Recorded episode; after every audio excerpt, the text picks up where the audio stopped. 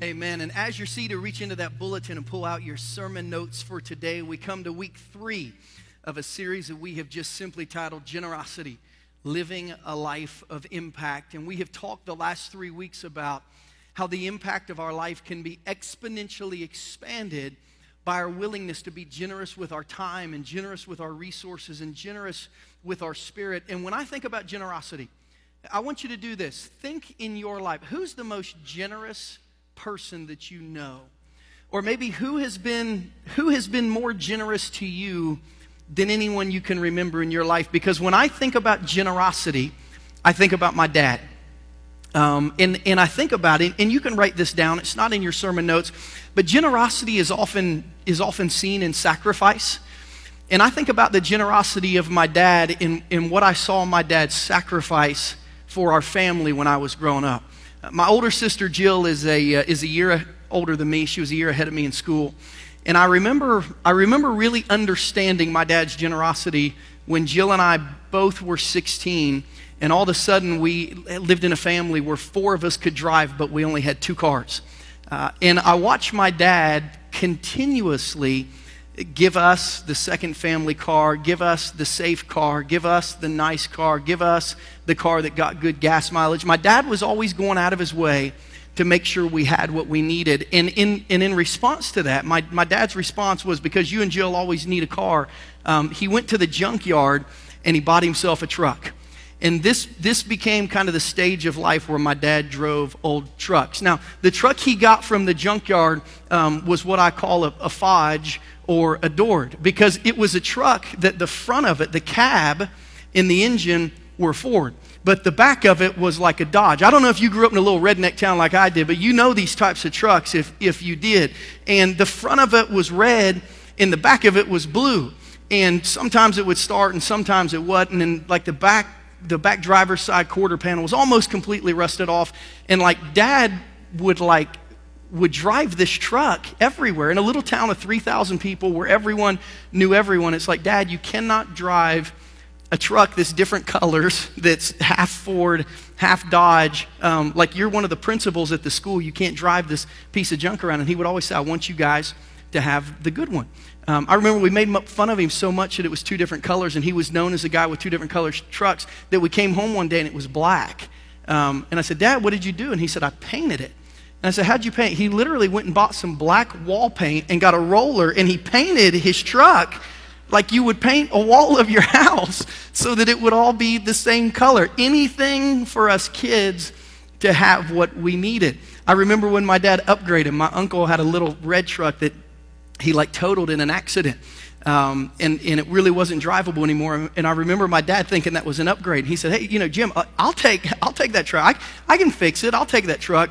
And it was like one of those trucks where you had to like get in from the passenger side because the driver's side door didn't really work, and you had to kick it a couple times to get it to start, and it was always breaking down. But this this was the dad I knew growing up. He wanted to be so generous to my sisters and myself that he was always sacrificing on our behalf. And when I left for college and then I graduated from college. I always had it in my heart. I thought, you know, if God ever blesses me to be in a position and to have an opportunity, I'm going to buy my dad a truck. Like that, I remember, like, as an 18 year old thinking, like, one of the goals of my life was to buy my dad a truck. And several years after I graduated from college, uh, I, ha- I had a friend who had moved into Kansas City from Alaska.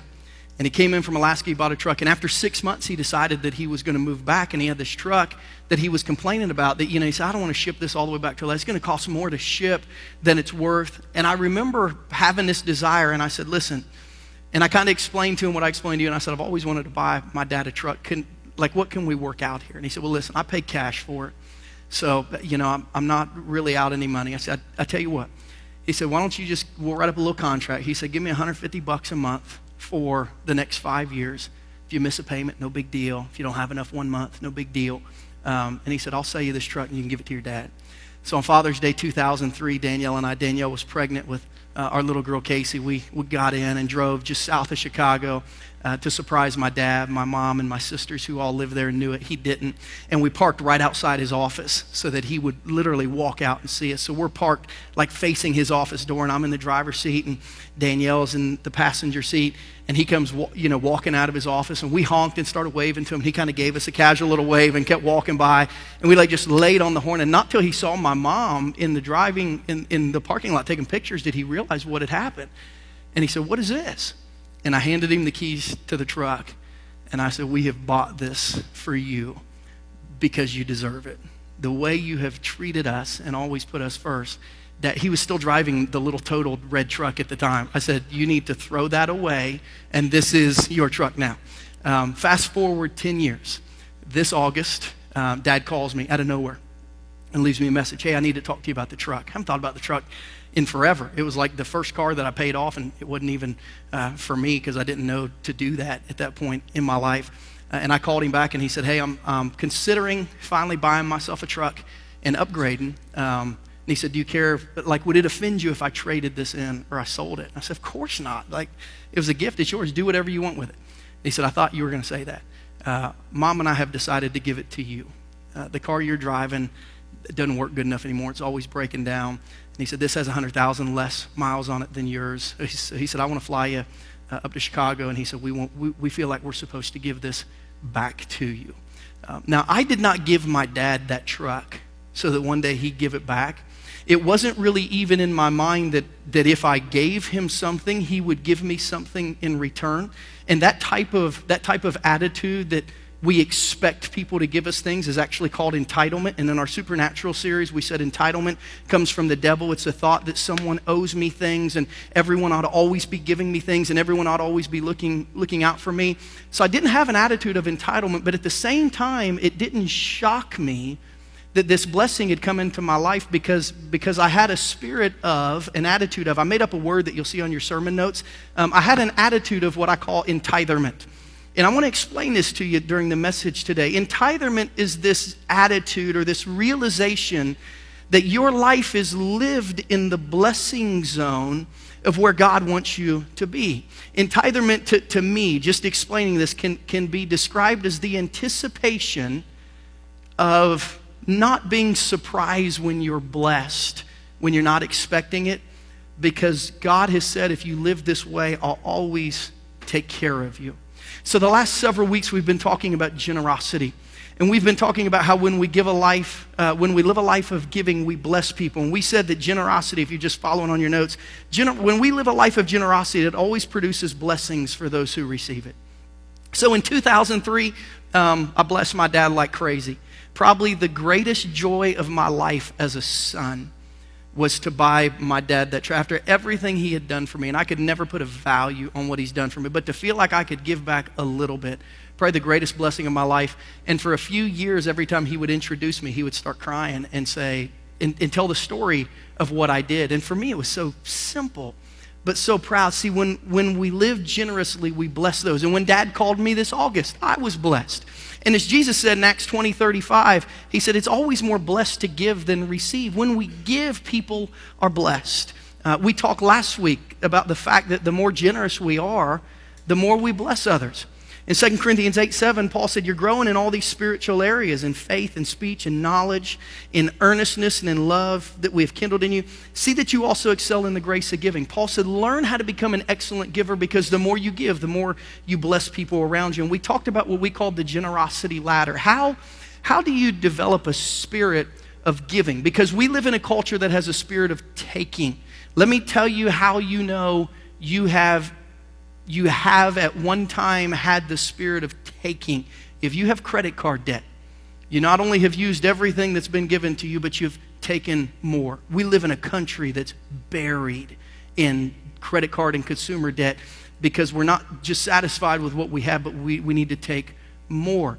Jesus said you can live as a taker, you can live as a giver. We're not in a culture that lives to give, but a lot of us are givers. We said that the, the first level of giving is the casual giver. Pastor Ryan said last week this is the person who feels like that they can help or they should help in a particular situation. Let me tell you when you've become a casual giver. When, when Hurricane um, Sandy hits the East Coast and you're watching it and you hear that you can text to make a donation. You've become a casual giver, realizing that what you have can, can make a difference in the life of someone. When you adopt a little girl that we support in India, or uh, you see something happening in Africa or in the Middle East that you care about, anytime you feel led to give to someone who's on the street, anytime you feel led to give, you become generous. And even as a casual giver, you're blessing people radically.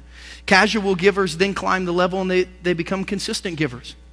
Consistent givers say, Not only do I realize I can give, but I'm going to commit to a particular mission and I, I'm going to live my life giving through this. I'm going to be consistent in my generosity. I'm going to be all in and I'm going to make a difference. We said the third level of the generosity ladder is the proportional giver. This is someone who begins to see what they have as a direct reflection of what God has given. And they say, I, I want to take a portion of what I've received and I want to give back. And their giving now is in proportion to what they've received. So if they feel really blessed, they give well. If, if they're low, they don't, they don't give a lot. But they're, they're now giving in proportion to what they receive. And all these levels are phenomenal. If you exist at any of these levels, level one, two, or three, you have become a conduit of blessing in someone's life. If you have given a dollar to a church, to a nonprofit, to a man on the street, if you have text message in a $10 gift for someone around the world who's experienced tragedy, if you've given once, you have become a conduit of blessing in the world like God wants you to do. But we learned last week that there's a generosity fact number three. There's a generosity tipping point where God promises to return our spirit of generosity to us. So the casual giver and the consistent giver and the proportional giver, when they give, they bless people who receive.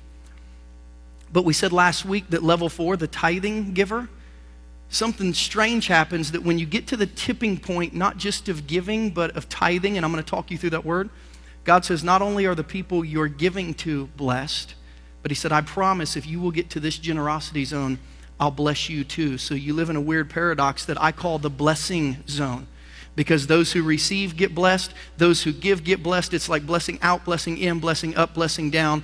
When you give according to God's scale of generosity, God says at this point, you hit a tipping point where blessing begins to flood back into your life. Now, let me tell you why this issue is important to me. Uh, when I was young, I liked to collect things. And maybe, maybe some of you are like me, you're, you're collectors. Uh, the first thing that I started collecting when I was little was baseball cards.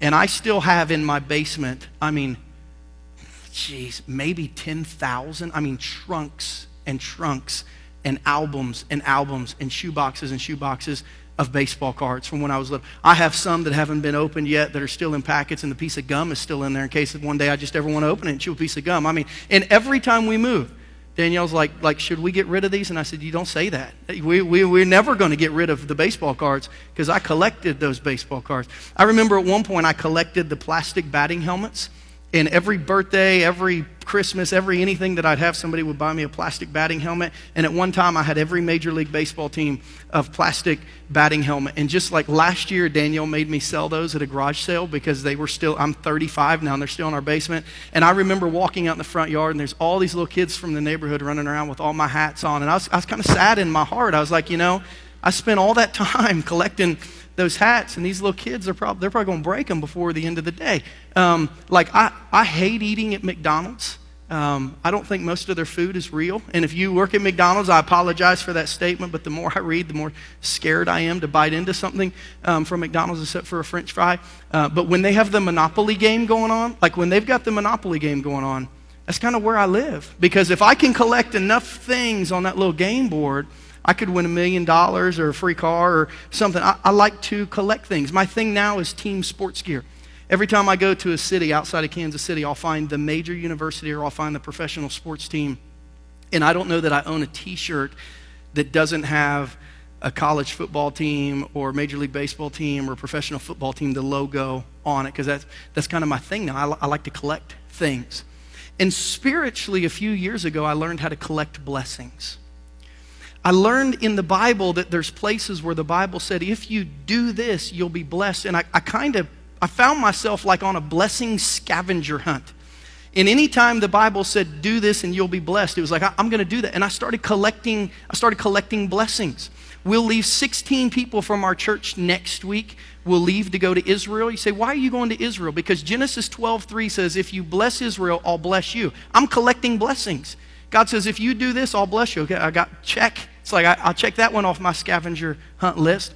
Uh, in James 1, uh, God says if you really want to be blessed, you'll do real ministry. You'll minister to orphans and widows. So we're like, okay, let's let's go to India and let's minister to some orphans. Check because if we do this, God promises to bless us. In Hebrews 13, God says, if you remember the people who are persecuted and have a hard time in ministry, I'll bless you. So we found some pastors in Africa who live in persecuted areas and people want to kill them just because they're trying to hand out Bibles. And we said we're going to support them because we're collecting blessings. We're like on this scavenger scavenger hunt collecting blessings. In Matthew chapter 25, Jesus said people one day are going to inherit the blessing of eternal life if they feed people who don't have food and give water to people who don't have water and they give clothes to people who don't have clothes and they go and visit people who are in jail who everyone else has forgotten about. And I thought, you know, if we have a church, we need to live our life as a church doing those things because we want to inherit the blessing of God. So I'm constantly trying to feed people who don't have food and clothe people who don't have clothes. And we're constantly trying to figure out how to get water to people who don't have water. And I got a message this week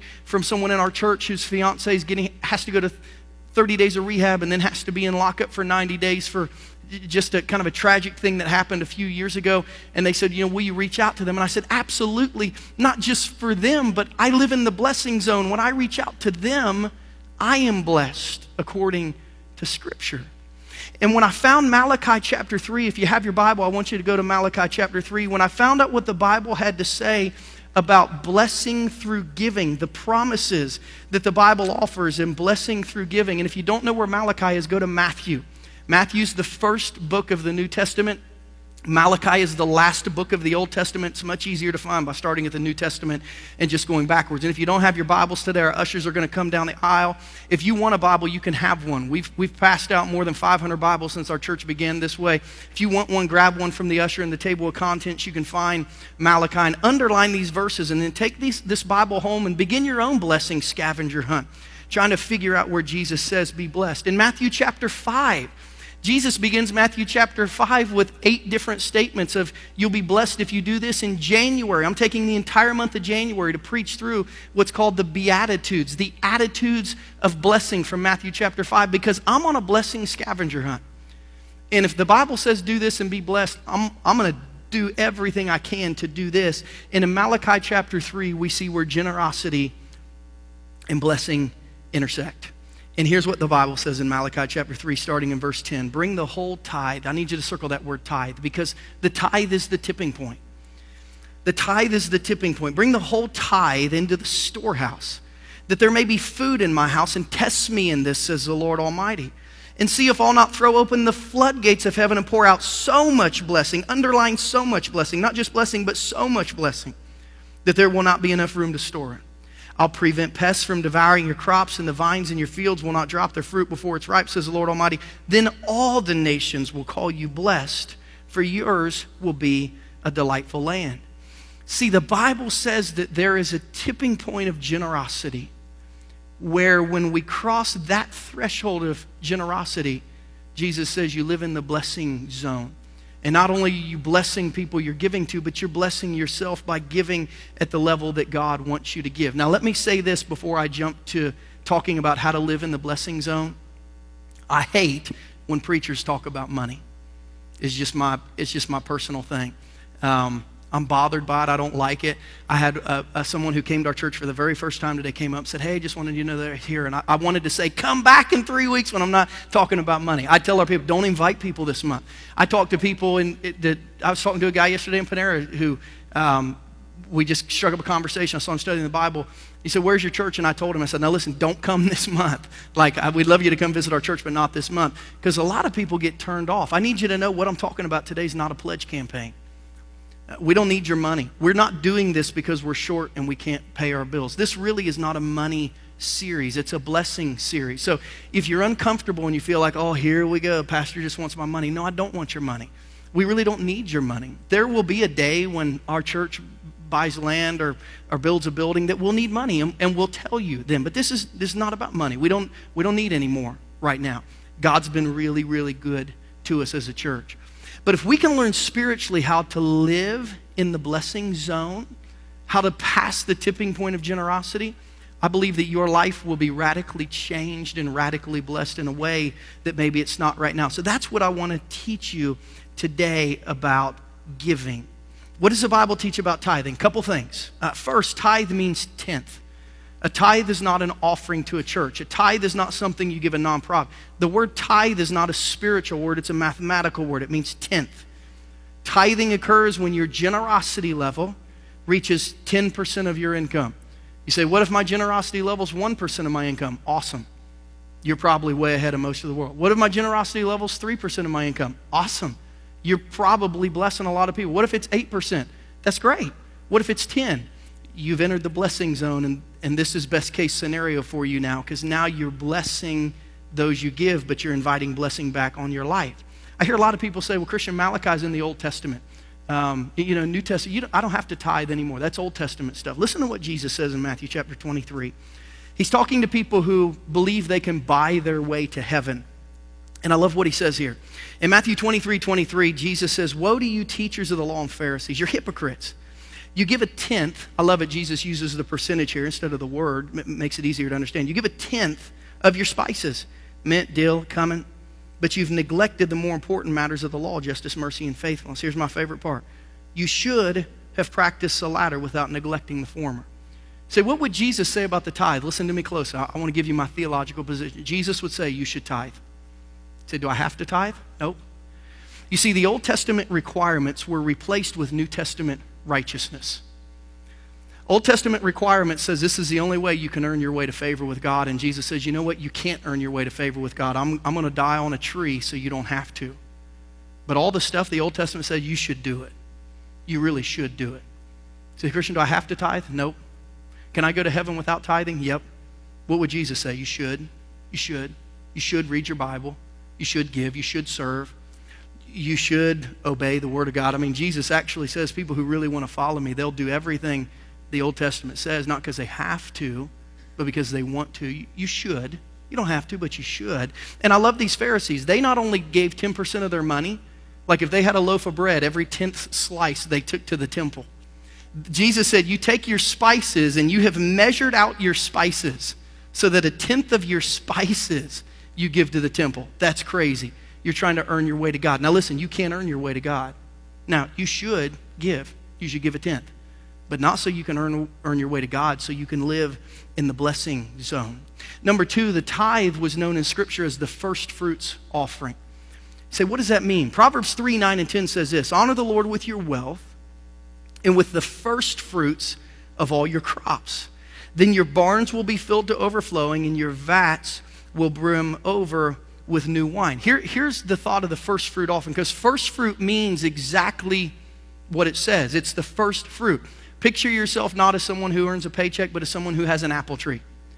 And God said, Here's how I want you to respond in giving. When the apple tree begins to bloom and when it begins to blossom, the very first fruit that grows on the apple tree, the very first one that's ripe enough to pull and eat, the very first one, I want you to take the first fruit off and I want you to set that one aside and give it to me because here's what that shows me your spirit expresses it expresses that you have the spirit of a receiver.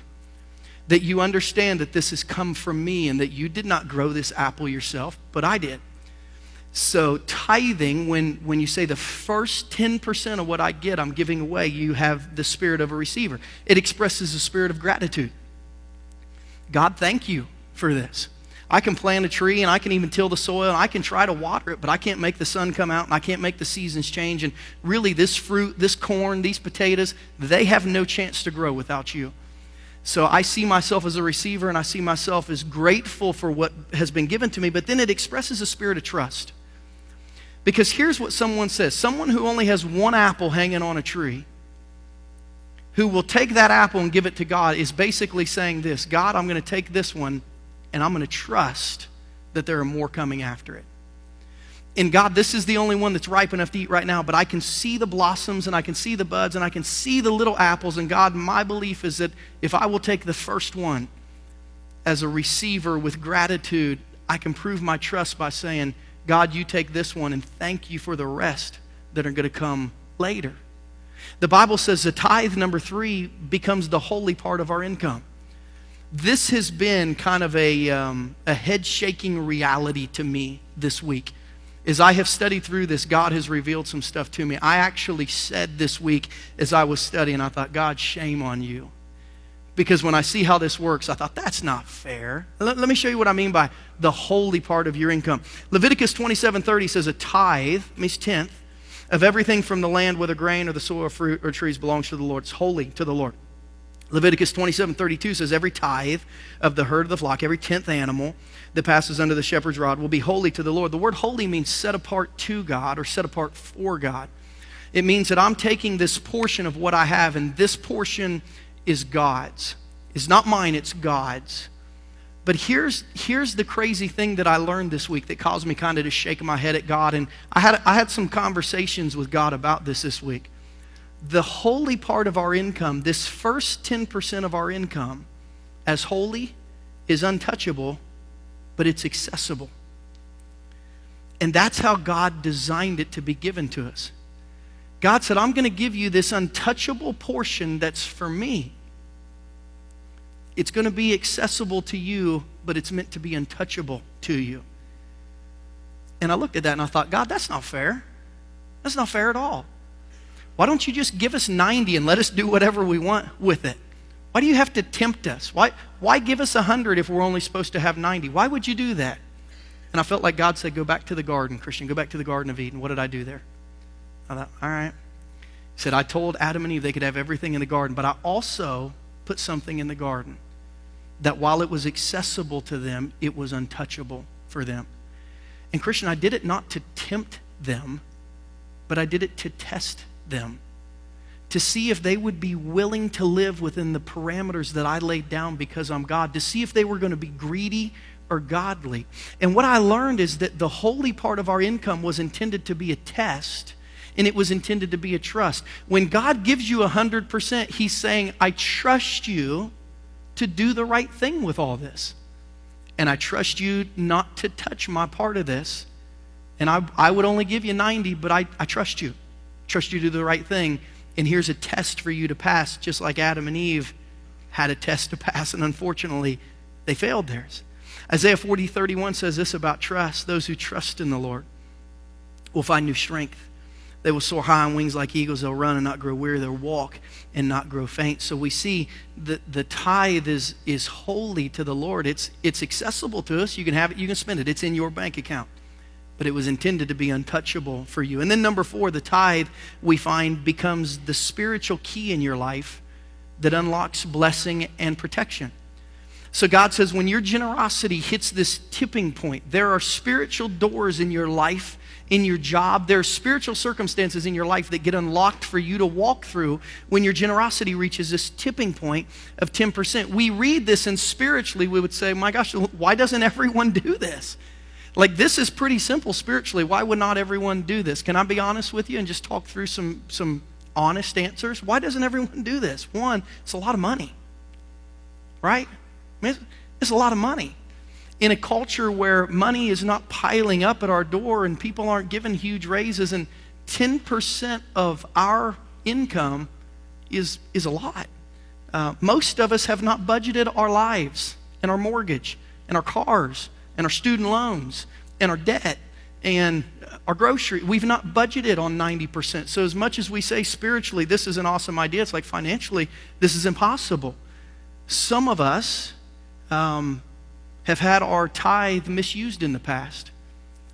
We kind of started this way and we gave 10% really faithfully and we watched somebody misuse that 10% and we just said never again. I believe it spiritually, but I just I will not give it to a man, I will not give it to an organization. I just, you know, I'll give it away as I see fit, but I just I, I just can't do it anymore because I feel like I, I got burned. Some don't want to. You say, yeah, I just, you know, that's not for me. Some would say, I don't care what the Bible says, but I don't know that there's anyone in here that that doesn't care what the Bible says or that doesn't want to. Most of us are just in a place where, where it's kind of hard. So how do we how do we get from where we are to the tipping point of generosity where we live in the blessing zone? Well, let me give you the generosity mindset of people who live in this 10% range of the blessing zone. One, for them, they're thinking this is a spiritual transaction that I believe in. This is a spiritual transaction that I believe in. This is the thought of you're on a scavenger hunt for blessing and you're just, I just really believe if I do. The Bible says if I do this, I'll be blessed. I really believe that, so I do this. This is one of the few areas I find with people that they actually feel like they can meet God's standard, meaning this I don't know that I ever feel like I read the Bible enough. I don't know that I ever feel like I pray enough. I don't know that I ever feel like I don't sin enough or that my thoughts are spirit. Like, I don't have a gauge in those areas. But like 10% is 10%. If I have a calculator, it's like this is, this is one of the only areas where I feel like I can actually meet God's standard and it, and it becomes a financial transaction. But it's a lot easier to believe than to achieve. And here's the reason why. Statistics tell us that less than 35% of adults who go to church today, it's probably true in our church, grew up in church and never left church. So less than 35%, less than one in three of us grew up in church and at nine or 10 had mom and dad give us a dollar and said, give, a di- give a dime, or gave us $10 and said, give a dollar. And then at 16, we, we, you know, we washed the car. Maybe we got a babysitting job. And we got paid $50 and we gave five. And we never left church. And all the money that ever came through our hands was just tithed on. Most, two thirds of the adults who are in church either came to faith after the age of 18 or they went to church until they were 18, then they left until they got married and they came back and their budgets were already set as adults by the time they plugged in. And it's not that they don't believe it and it's not that they don't want to, it's just that they forgot to create room because this isn't the way that they've always lived their life. And it's hard to go from 0% to 10% overnight. I love what John Rockefeller says. He said, I'd never been able to tithe the first million dollars I made if I'd not tithe my first salary, which was $1.50 a week. It's much easier to start young than just to pick up for where we are. I mean, think about the statistics that have been given to us by the finance consultants that we've been working with. The average Lee Summit income, median income, for people who have two people in a home working a job is $72,000. That's, that's the information that we've give, been given back. Some of you are way under that, some of you are way over that. But the average couple that lives in the Lee's Summit community brings in $72,000 a year. That means if they start coming to church and they believe that they should become a tither, that means that they're supposed to give $7,200 of their income like that. I don't know about you, but like that's not only a car payment, that's a nice car payment or a couple car payment. That's that's a mortgage payment. That's like you can pay off your student loans using that money a lot faster. Like it just becomes very difficult to financially fit that into our schedule. And believing becomes a soul transition. I believe that this is right, but giving becomes a financial transaction that I have to start building to this. That's why Pastor Ryan last week talked on the generosity ladder, because most can't start bang at 10%. But if we can become casual, consistent, proportional, we can get there. We're blessing people all the way up. But when we hit that tipping point, the Bible says we begin to bless ourselves. Everyone I've ever met believes, number two, they embrace tithing for them as a spiritual sacrifice. I don't know one person who tithes because it's fun. And I've never met one person in 15 years of ministry that when I say, "Hey, why do you tithe?" they say, "I just I just had an extra 10%, you know, that I didn't that I didn't need." I don't know if there's one person in here that that, that tithes 10% because they, they don't need or they can't use that money all of us could use more. So it becomes a sacrifice. It becomes one of the things that we lay on the altar of following Jesus. In Hebrews chapter 12, the author of Hebrews said, In your struggle against sin, you've not yet resisted to the point of shedding your blood, which means every time we have a spiritual sacrifice, we should compare it to Jesus' spiritual sacrifice and realize, as great as it is, it's not as much as Jesus did for us. He gave everything. But 10%, yeah, it's a sacrifice. It's a big sacrifice for what I'm trying to do. I, I talked to one family who had a very unique view on this. Number three, where they said, Christian, we see tithing representing the empty seat of awareness in our life and family. And here's the story they told me. They said there were nine people in our family mom and dad and seven kids. And they said, We realized early on that nothing came in nines. We get a pizza and it would have 10 slices. We get a tray of brownies and it would have 10 brownies. We'd get cupcakes and they would have 10. And he said, oh, I constantly found my family fighting over the last one. Who, get, who, gets, who gets two? Everyone gets one, who gets two? So he said, I thought in order to kind of teach a spiritual lesson and to end the fight, that I would say, anytime our family receives something with 10, the 10th one is God's. And he said, we literally put an extra piece of pizza on a plate and we just sit it aside and say, that one, it kind of represented God in our midst. That our family's not nine, it's 10. And that's God's pizza and that's God's brownie. And it's almost like, as, as elementary as this sounds, it's almost like giving God an allowance. It's almost scheduling God into the bill schedule. If you know, this is ours and this is our kids and this is for college and this is God's. It's the thought of, that awareness that God is a part of what we're doing. In 1 Samuel chapter 20 verse 18, David and Jonathan, who were great friends, were splitting and Jonathan said to David, "Tomorrow's a new moon feast and you're going to be missed cuz your seat will be empty." He said the thought that you're not going to be there and that your seat will be empty will remind us how much we care about you. And there's this thought that this 10% when it goes, it's missed, but it reminds us who we're giving it to and how it impacts him spiritually. And then, number four, tithing, according to Malachi 3, it allows us to carry what I call the blessing gene. It allows us to kind of release blessing into our life in, in weird ways that we wouldn't know about. let me illustrate this point for you. If you've ever been to my house, um, or if you've ever been to my driveway when the garage door is open, my wife will not let us wear shoes in the house. I don't know if there, any of you are like that, but we're not allowed to wear our shoes in the house. Um, so we used to have our shoes just piled up on the ground um, in, in the garage. And I had a Boy Scout who was in my youth ministry said, Hey, I can build you some shelves. And he built us some shelves to kind of get um, our shoes up off the floor. So if you walk into our garage, it kind of looks like the J.C. Penney like shoe department. I mean, like there's little kid shoes and then Danielle's shoes and then another row of Danielle's shoes, and another row of Danielle's shoes. And then I've got like this, this shelf up here with some of my stuff, and I never throw away a pair of shoes. So I've, I've got like shoes from the 90s that are still hanging out up there that one day will come back in style, and I'll be able to kind of roll my jeans up, and it, will be, it'll be cool. Um, but we've got these shoes kind of all over our house. And one of the reasons we initially felt led to get them off the floor is because when we moved into our first house, I didn't know that a garage was something like you really had to take care of, so I kind of treated it like a basement. Um, and, and what inadvertently happened is we, we basically invited a colony of mice to come and live in our garage. It was like flushed away. I don't know if you've ever seen that, but like there, there was like an entire community of mice that were living in our garage. And every time we came out, we'd have to kill another one. And I, I think it like on one day, we finally set traps and we killed like six or eight. I mean, like an entire family of mice went to heaven on that day because of the traps that we set in our garage.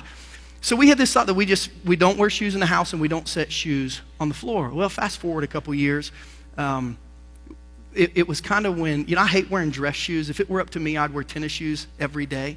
Uh, I'm a tennis shoe guy. If I won the lottery, one splurge that I'd have, I'd I'd probably buy 25 pairs of tennis shoes. I just, that's kind of my thing. I wear boots when I preach, but I hate dress shoes. I hate how they squeeze my feet. I hate how their toes are pointy. But a few years ago, it got dress shoes, they, they created this style of shoe that was almost like a genie shoe. It got like real long and narrow at the front, and it was kind of squared off. And, and I bought a pair of these, but they were really uncomfortable. So I just threw them in the closet, and I thought, I'm not going to wear those anymore. Well, Danielle and I had an appointment with a family that we had to go see to spend some time with their daughter and take her out to lunch and try to get her engaged in our youth ministry. So as we're leaving, I kind of slipped these shoes on one day, these uncomfortable shoes that I hadn't really worn very much. And we're driving, we had to drive to, to go pick this girl. And the entire time we're driving, I'm just thinking, like, these shoes are so uncomfortable. Um, and we get her and we go to lunch. And the entire time, like, I feel like my toes are like losing circulation. And the whole time, like, I wanted to just take my shoes off. But I thought, you know, that'd be inappropriate. So we go out to lunch, and then we come back to the church, and we're counseling through some things in the church. Uh, and we get done, and like the entire time, like I'm kicking my shoe, you know, I'm just trying to get some feeling in my foot. And we go to show this young gal the youth room of our building, and we walk down the hallway. And this is like one of the first times I've ever met her. And I said, You don't think I'm crazy, but I, I'm, I have to take my shoes off because the, like, something's not right with these shoes. So I kick off my shoe in the grand foyer of our church, kick it off and turn it over, and a little mouse runs out my shoe and down the hallway. I swear to God, there had been a live mouse in my shoe chewing on my toes for like five hours. And it lived to tell about it. I actually, I don't know, Ruth Ann Laurie didn't make it, did she? It was her sister. I said, make sure you get your sister here so she can verify my story. Because, like, she went and chased it down and picked it up, and I think was going to take it home to, to be a pet. But I thought, I just carried a mouse around in my shoe all day long. And it, you know, I'm thinking this shoe doesn't feel right, and the mouse is probably thinking this shoe doesn't feel right. You know, it's like, whose house is this anyway? Um, but, but like, what happened is when I took my shoe off, it released the little mouse to run down the hallway. And as awkward of a spiritual transition this is now, when we reach the tipping point of generosity, it's like we have blessing, unexpected blessing that it just resides in our life, resides in our family, resides in our relationship. And, and at the time when we least expect it, it's like God releases a little blessing to run into our life, like a dad who gives you a truck or a cousin who does this. He just, it's, it's like God just breathes a little, he sends a little generosity mouse into your life to really bless you. But it's hard to think of giving as spiritual and not financial. Because every now and then, I mean, it's, it's, like, it's like real money. So back to the truck story. So dad fly up to Chicago, drive the truck back. He had it cleaned better than I've ever seen it in life. He'd had the oil changed, all the hoses changed, filled it up with gas, gave me more money for more gas. I mean, my dad is like way too generous and we get back, and because we live in the state of Missouri and you have to have your vehicle inspected, that was the devil's idea, I'm sure. But I, my, my dad told me, he said, I just want you to get the title changed and everything so I can get my new car, and I don't, don't want to have a bunch. So he said, just get this done quick. So we came back, and I took it to the inspection station um, to get it inspected so I could go get it titled and get the tags, and it failed inspection. And we took it to like three different places, and the cheapest place for us to get everything fixed, because it's a 13 year old car, was like 986 bucks. And I called my dad. We did not want to put it on a credit card. We did not have that money saved. And I called my dad and said, Listen, Dad, here's the deal. Um, I know you wanted me to get that thing titled by the end of the year, but here's what we're facing. It just, I just need a few months. I don't want to put it on a credit card, um, and I need a few months to save up to do that. Is that okay? And he said, Yeah, no problem. Take your time. That night, my mom calls me. She said, Listen, your dad told me what was going on. She said, We're going to send you a thousand bucks. Get it fixed and do it. And I said, Mom, I didn't, I don't want you to do that. I didn't call so you give me money. She said, Listen, we don't want to give you a gift that costs you money. So we're going to send you a thousand dollars, get it fixed. I said, All right. So they sent a thousand dollars. They sent a thousand dollars. We went and got it fixed the next day. So the first day of this series came kind of right after one of the paydays at our church. And I'm sitting in my office on a Sunday morning and I'm writing out my tithe check. I have people ask me, Do you believe it? I give 10 cents on every dollar that I ever make, many times more. But I'm sitting in my office and I'm writing out my tithe check. And as I'm getting ready to fill the number in, the Lord speaks to me and says, What about that? What about that thousand dollars? And as I'm getting ready to come preach to our church on generosity, I said, Well, like, Lord, that was for the truck. That wasn't for me. Like, you know, it was for the truck. And he's like, Well, wasn't it given to you? And I was like, But it cost like $986. And if I tithe off of this, I'm not going to, like, I'm going to be in the hole. And God said, Do you trust me? And I said, Well, I'm not sure. And he said, Do you want to be a hypocrite in front of your people? I Said, no, I don't want to be a hypocrite. So you got me there. So I added a, an extra hundred bucks to my tithe check that morning. And I remember adding it thinking, I don't know how this is going to work, but I'll do it. Can't come preach to the people about it if I don't believe. So add a hundred bucks to it, give it to our ushers when I walk in that Sunday. And it's, it's kind of on my mind a little bit, but, but not a ton. Come in that morning, we're doing setup and tear down, and I pass a guy out in the nursery who's doing some setup, tear down in the nursery, and he hands me a card. And he said, Hey, Pastor Christian, this is uh, just pastor appreciation card from my wife and I, man. We really appreciate what you're doing. And I was kind of flying around, said, Oh, thanks, that's great. And I gave it to Karen Bond as a lady who helps me in our church. And anything people give me on a Sunday, I give it to her because I will lose it by the time I walk out of the building. So I said, Put this in my car. Um, so I don't think about it. I get in the car on the way home, um, and Christian's with me, and he says, uh, and it's laying kind of on the middle console, uh, and he says, "What's this?" So, "Oh, it's a card someone gave me." He said, "Can I open it?" And I said, "Sure." So he uh, he took the card and he opened it, and when he opened the card, this money falls out, and he goes, "Jackpot!" You know, like only my 12-year-old son would. And I was like, "Son, you're so unspiritual." Um, he's like, "No, Dad, there's money in here." How much do you think was in that cart? Take a guess. It's hundred bucks. It was like God saying to me, Christian, if you will live in, at the tipping point of generosity, I'll take care of you. If your church will live at the tipping point of generosity, you, you, you won't always have more than enough money. And you, you'll always be paying off debt and student loans and this and that. But if you will trust me, I promise you, this blessing is real. And as a church, I want you to know this. As much as I don't like to talk about money, I like to talk about spiritual growth and I like to talk about spiritual blessings. I had a friend call me last week. Said, Christian, I'm coming up to Kansas City. I want to eat at the best barbecue place in town. Where should I go? And I said, man, you got to go to Jack Stack.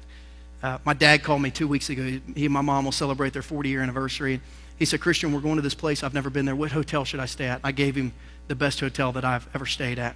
Had someone call me the other day and say, Hey, I was going to take my kids to see 42, the, the movie about Jackie Robinson. Should I do it? And I was like, Oh, yeah. I have no problem recommending things that have blessed me greatly to other people. So I don't know why I struggle with this. But I know this if you were to ask me, Christian, what are the two things that you have experienced God through the most in your Christian life? I'd say number one, far and away, is reading my Bible. And I tell people, if you really want to hear from God, just read your Bible every day. Six days out of the week, you might not get something great, but I pray, if you will read your Bible every day, you will hear from God. Secondly, to me, would be tithing. The things I've experienced that only God could orchestrate, I really credit to living in this blessing zone. And if you were to ask me, Christian, what do you think I should do? Without reservation, I would say if you would be willing to get to this tipping point, you'd see God work in your life. So how do I do that? I go back to that old hymn. I, you know, did any of you grow up in a church where they sang the old hymns? One of my favorite old hymns is Trust and Obey. Trust and obey. Because there's no other way to be happy in Jesus than to trust and obey. When it comes to giving, it begins with trust. Then it begins then it goes to obedience, and then it ends with happiness, blessing. At least that's what the Bible says. And until somebody can prove it not true in my life, my challenge to you would be to unlock the generosity of tithing in your life, unlock the blessing of tithing in your life, unblock, un- unlock the protection of tithing in your life. It might take you a year to get there, but if you will take that journey and move in that direction, and listen, if you've been burned by a church, don't give it to us. Find your favorite charity in town or in the country, give it to them. You don't have to give it to us to get the blessing. All you got to do is say, okay, God, this is yours, and I'm going to keep my hands off. That's all you got to do. Find someone else to give it to if you don't want to give it to us. But if you will go here with your finances, I believe you'll live in the blessing zone in an incredible way.